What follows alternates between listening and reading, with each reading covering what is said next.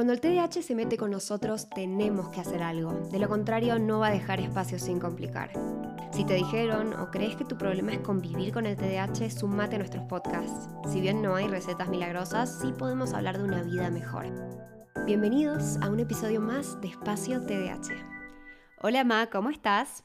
Hola Luli, ¿cómo andas mi amor? Muy bien, la verdad feliz terminando la semana y estaba pensando en qué podíamos hablar hoy y mm, pensaban que generalmente las conductas del TDAH de las que hablamos son conductas que se llevan puestos a los demás, ¿no? Es como que son muy ruidosas, son, mm, qué sé yo, muy visibles. Sí, como que no pasamos desapercibidos. Exacto, pero justamente eso, ¿qué pasa cuando sí? ¿Qué pasa cuando desaparecemos? Mm, gran tema. Tengo una, una, apreciación personal muy particular acerca de las desapariciones. A mí me, eh, hoy estoy bastante mejor, pero a mí me, me molesta mucho eh, la situación cuando alguien del otro lado, vamos a poner un ejemplo, ¿no? A qué, a qué yo considero desapariciones y después te escucho. No sé, mandarle un mensaje a alguien, ¿no? Para coordinar algo que ya habías más o menos hablado, pero informalmente te encontrás con alguien, decís, che, dale que vamos, bueno, dale, el fin de, semana venite a casa. Dale que te venís a casa el fin de semana, buenísimo. Y a partir de ahí lo llamás y nunca contesta. Silencio. Silencio. Y por ahí lo ves en las redes. Ahora hay redes para ver que la persona está, no es que está en las redes.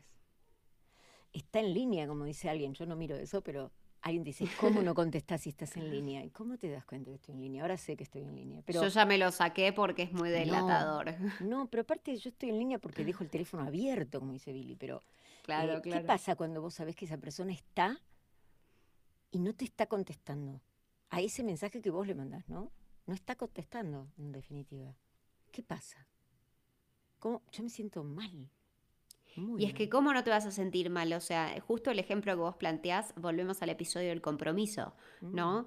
Digo, pero vos me dijiste que yo iba a tu casa el fin de semana, yo me hice la cabeza, yo quizás no concretamos, pero yo cuando me invitaron hoy a un plan de fin de semana, yo le dije que no, porque yo tenía en mi cabeza que nos comprometimos a hacer esto juntos. Mm. Inclusive si no es esto, digo, es decir, no sé, estábamos charlando y qué sé yo, y me dejaste de contestar. Mm. Em, capaz me debías plata. Y me dejaste de contestar. Me parece que yo diría, ¿no? Que pienso como conducta que puede haber, como podemos plantear muchas hipótesis, ¿no? Desde mi experiencia, eh, creo que lo más importante en que yo vivo las desapariciones es cuando, porque de hecho es el gran problema en el TDAH, ¿no? Que en el segundo mes la desaparición de los pacientes es más del 40%. Entonces yo pregunto, si alguien inicia un tratamiento y lo peor es que se siente mejor. A ver, yo digo, ¿cómo es la desaparición, no? Porque siempre con la total libertad, como yo siempre planteo, mi consultorio tiene una puerta giratoria, entras y salís cuando quieras, pero lo único que me tenés que decir es, Norma, no vuelvo, o me voy, voy a volver dentro de un tiempo, nada más. O alguien contestar ese mensaje, ¿no? Y a partir de ahí se abre como una grieta, como un espacio muy negativo. Y yo digo, me parece que puede haber distintos motivos por los que una persona toma esta conducta, pero el problema es la conducta en sí, ¿no? no es lo que lo lleva. Es qué pasa que una persona no puede contestar un mensaje, o decir, no tengo el dinero, por ejemplo, o mira, me olvidé de la cena, o lo que te dije fue, me lleva a pensar mucho esto, ¿no? ¿No será que en el entusiasmo de los encuentros interpersonales nos comprometemos, como vos bien dijiste, con cosas que después sabemos que no son realistas o posibles? Y la mejor forma de solucionarlo es missing, desaparece. es una avestruz que mete la cabeza bajo la tierra, porque sabemos que está ahí. Las redes me dicen que estás en Facebook, que subís fotos en un lugar. Entonces, qué común que es, ¿no? Que pensemos, ¿es algo que yo hice? La persona dice, ¿está enojado conmigo? ¿Qué pasó? pero es silencio de radio. Por eso digo, qué bueno esto que dijiste, ¿no? A veces nos llevamos puesto las cosas cuando el silencio del otro te lleva puesto. Qué tremendo, qué imagen tenemos, ¿no? Y a mí también, o sea, yo trato de llevarlo a mi experiencia personal, ¿no? Porque yo lo dije en un episodio, pero acá nadie es perfecto, ¿sí? nadie quiere crucificar a nadie acá. Estamos todos en el mismo barco.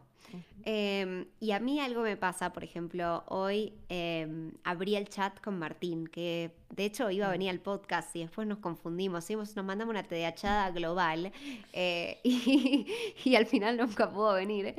Em, pero bueno, en fin, abro el chat con él para mandarle como info de, cómo iba a ser y qué sé yo. Y veo él, eh, Martín es nutricionista, ¿no?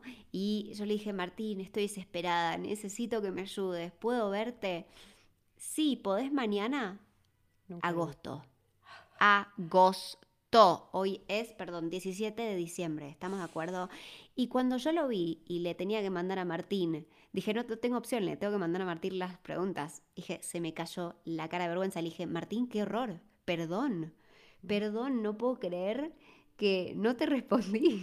Perdón. Me hace acordar, eh, me hace acordar cuando dijiste hace poco que tenías también de agosto. ¿Habrá pasado algo en agosto? Tenías Septiembre de, la terapeuta. No contestaste a tu terapeuta. Pero bueno, también podés decir, perdón, lo vi y listo. Pero el problema es cuando alguien hasta cambia su teléfono. ¿Para tanto decís? Sí, cambia su teléfono o cambia su correo. Pero salgamos de la, de la percepción de que hay una intención negativa. ¿eh? Yo estoy hablando de una conducta que es muy negativa para la persona que la ejerce. A ver, pensando en esto que te digo, cuando, por ejemplo, ¿no? Que me pasó tantas veces, em, che, podrías, tengo idea de hacer algo, una charla en un congreso, ¿te parece? ¿Te gusta? Uy, qué copado, qué bueno. Bueno, te mando esto, hay que tener el abstract para tal día. Copado, buenísimo. Y lo tenés escrito. Cuando llega la fecha, vos en mi mente está clarísimo que lo vamos a hacer.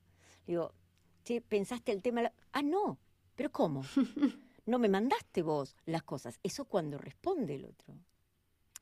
y cuando evidentemente no responde, vos tenés que decir, merd, ¿qué pasó? Entonces lo que pasa, me parece, es que ante esa falta, ya sea me olvidé, eh, se me perdió, o como vos dijiste, es dinero, ahora tengo que pagar, creí que tenía, lo gasté en otra cosa. La conducta elegida es escaparse, es salirse, es evitar. ¿Qué pasa cuando evitamos?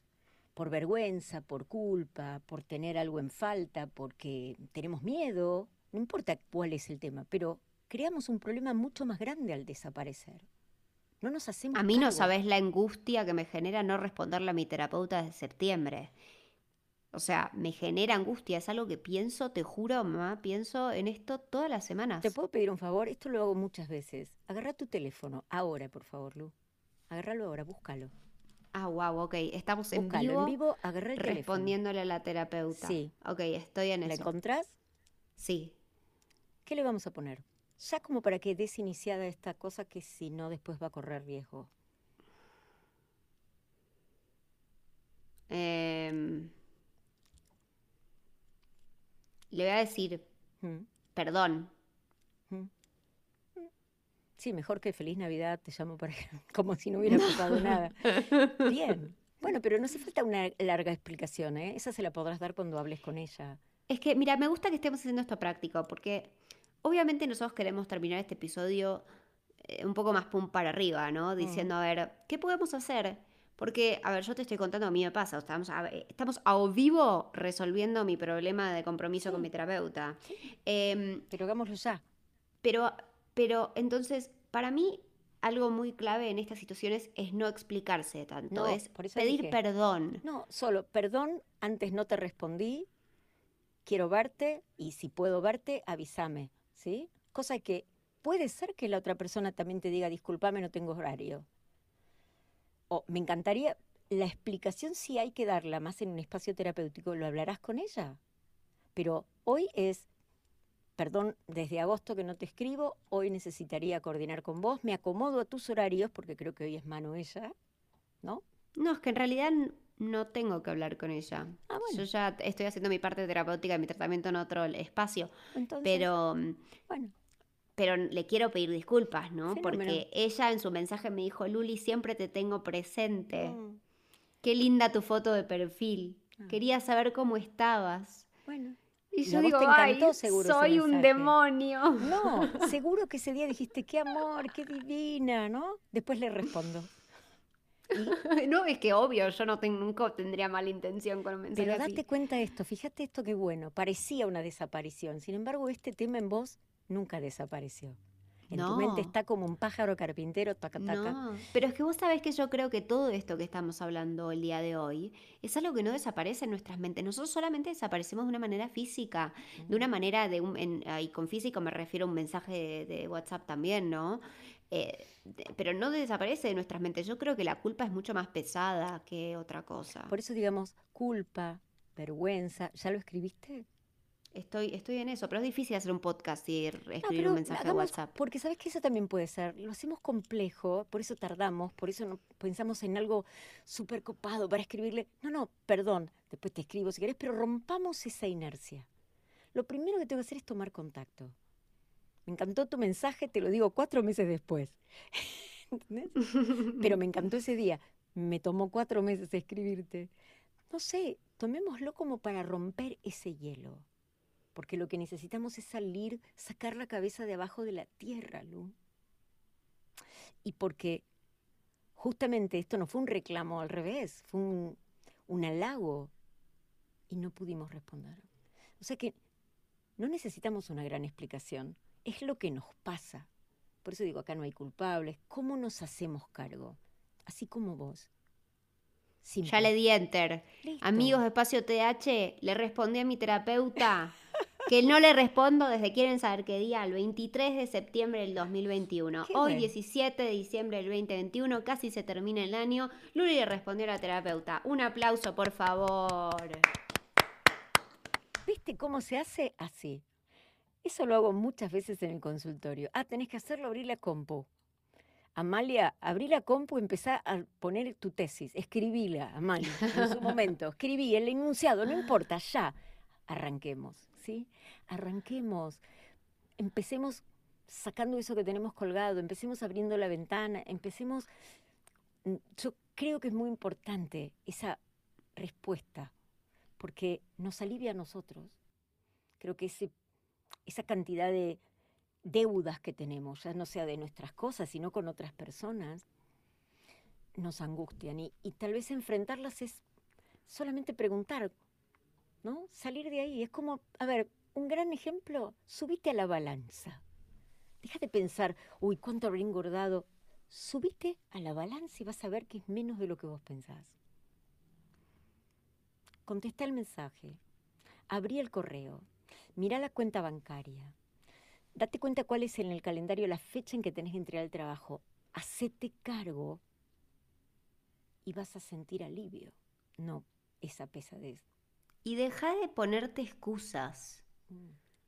A los demás y a vos mismo. Pero ¿sabes qué es la excusa? Me tomó 30 segundos escribir el mensaje. ¿Sabes qué es? Es la racionalización para seguir postergándolo.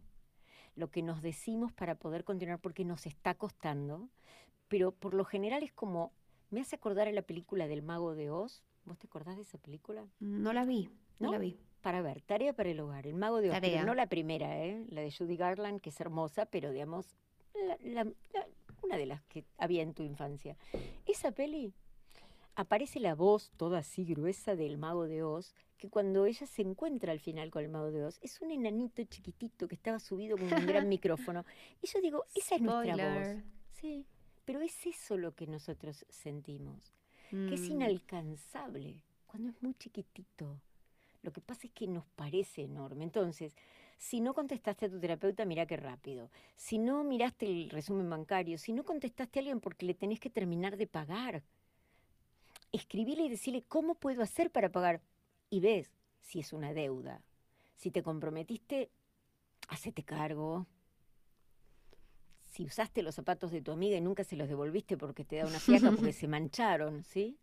Esto me hace acordar una mini, mini anécdota que es Lari. Nosotros en casa siempre usamos la ropa, todas, sobre todo las tres. Todas las mujeres teníamos como misma, la misma, el mismo cuerpo.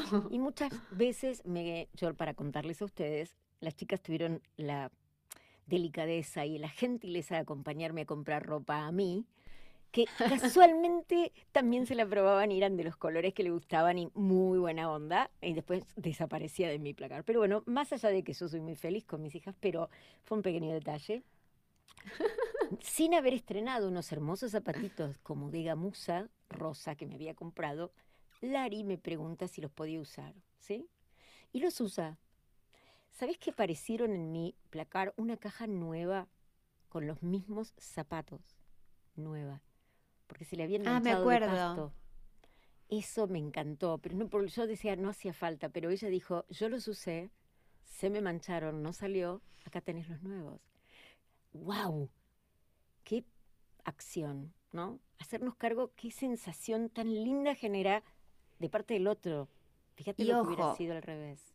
Ojo, hay veces que no nos vamos a poder hacer cargo así, no todos económicamente podemos reponer eso que nos hayan prestado. Hay veces que hay que tener cuidado de las cosas que pedimos, quizás son cosas que no podemos reponer, entonces quizás no deberíamos tratar de no pedirlas. Y el otro quizás debería tratar de no prestar algo que es, quizás es irreemplazable, ¿no? La cadenita de tu abuela que, que, no la puedes volver a comprar y llevarle la nueva, ¿no? Entonces, bueno, tengamos eso en cuenta también. Pero sí, creo que para es el hacerse cargo, ¿no? Sí, lo repones o pedís perdón y, y, y bueno. Sí. Pero aparte, pedir perdón no alcanza, es pedir perdón y reparar.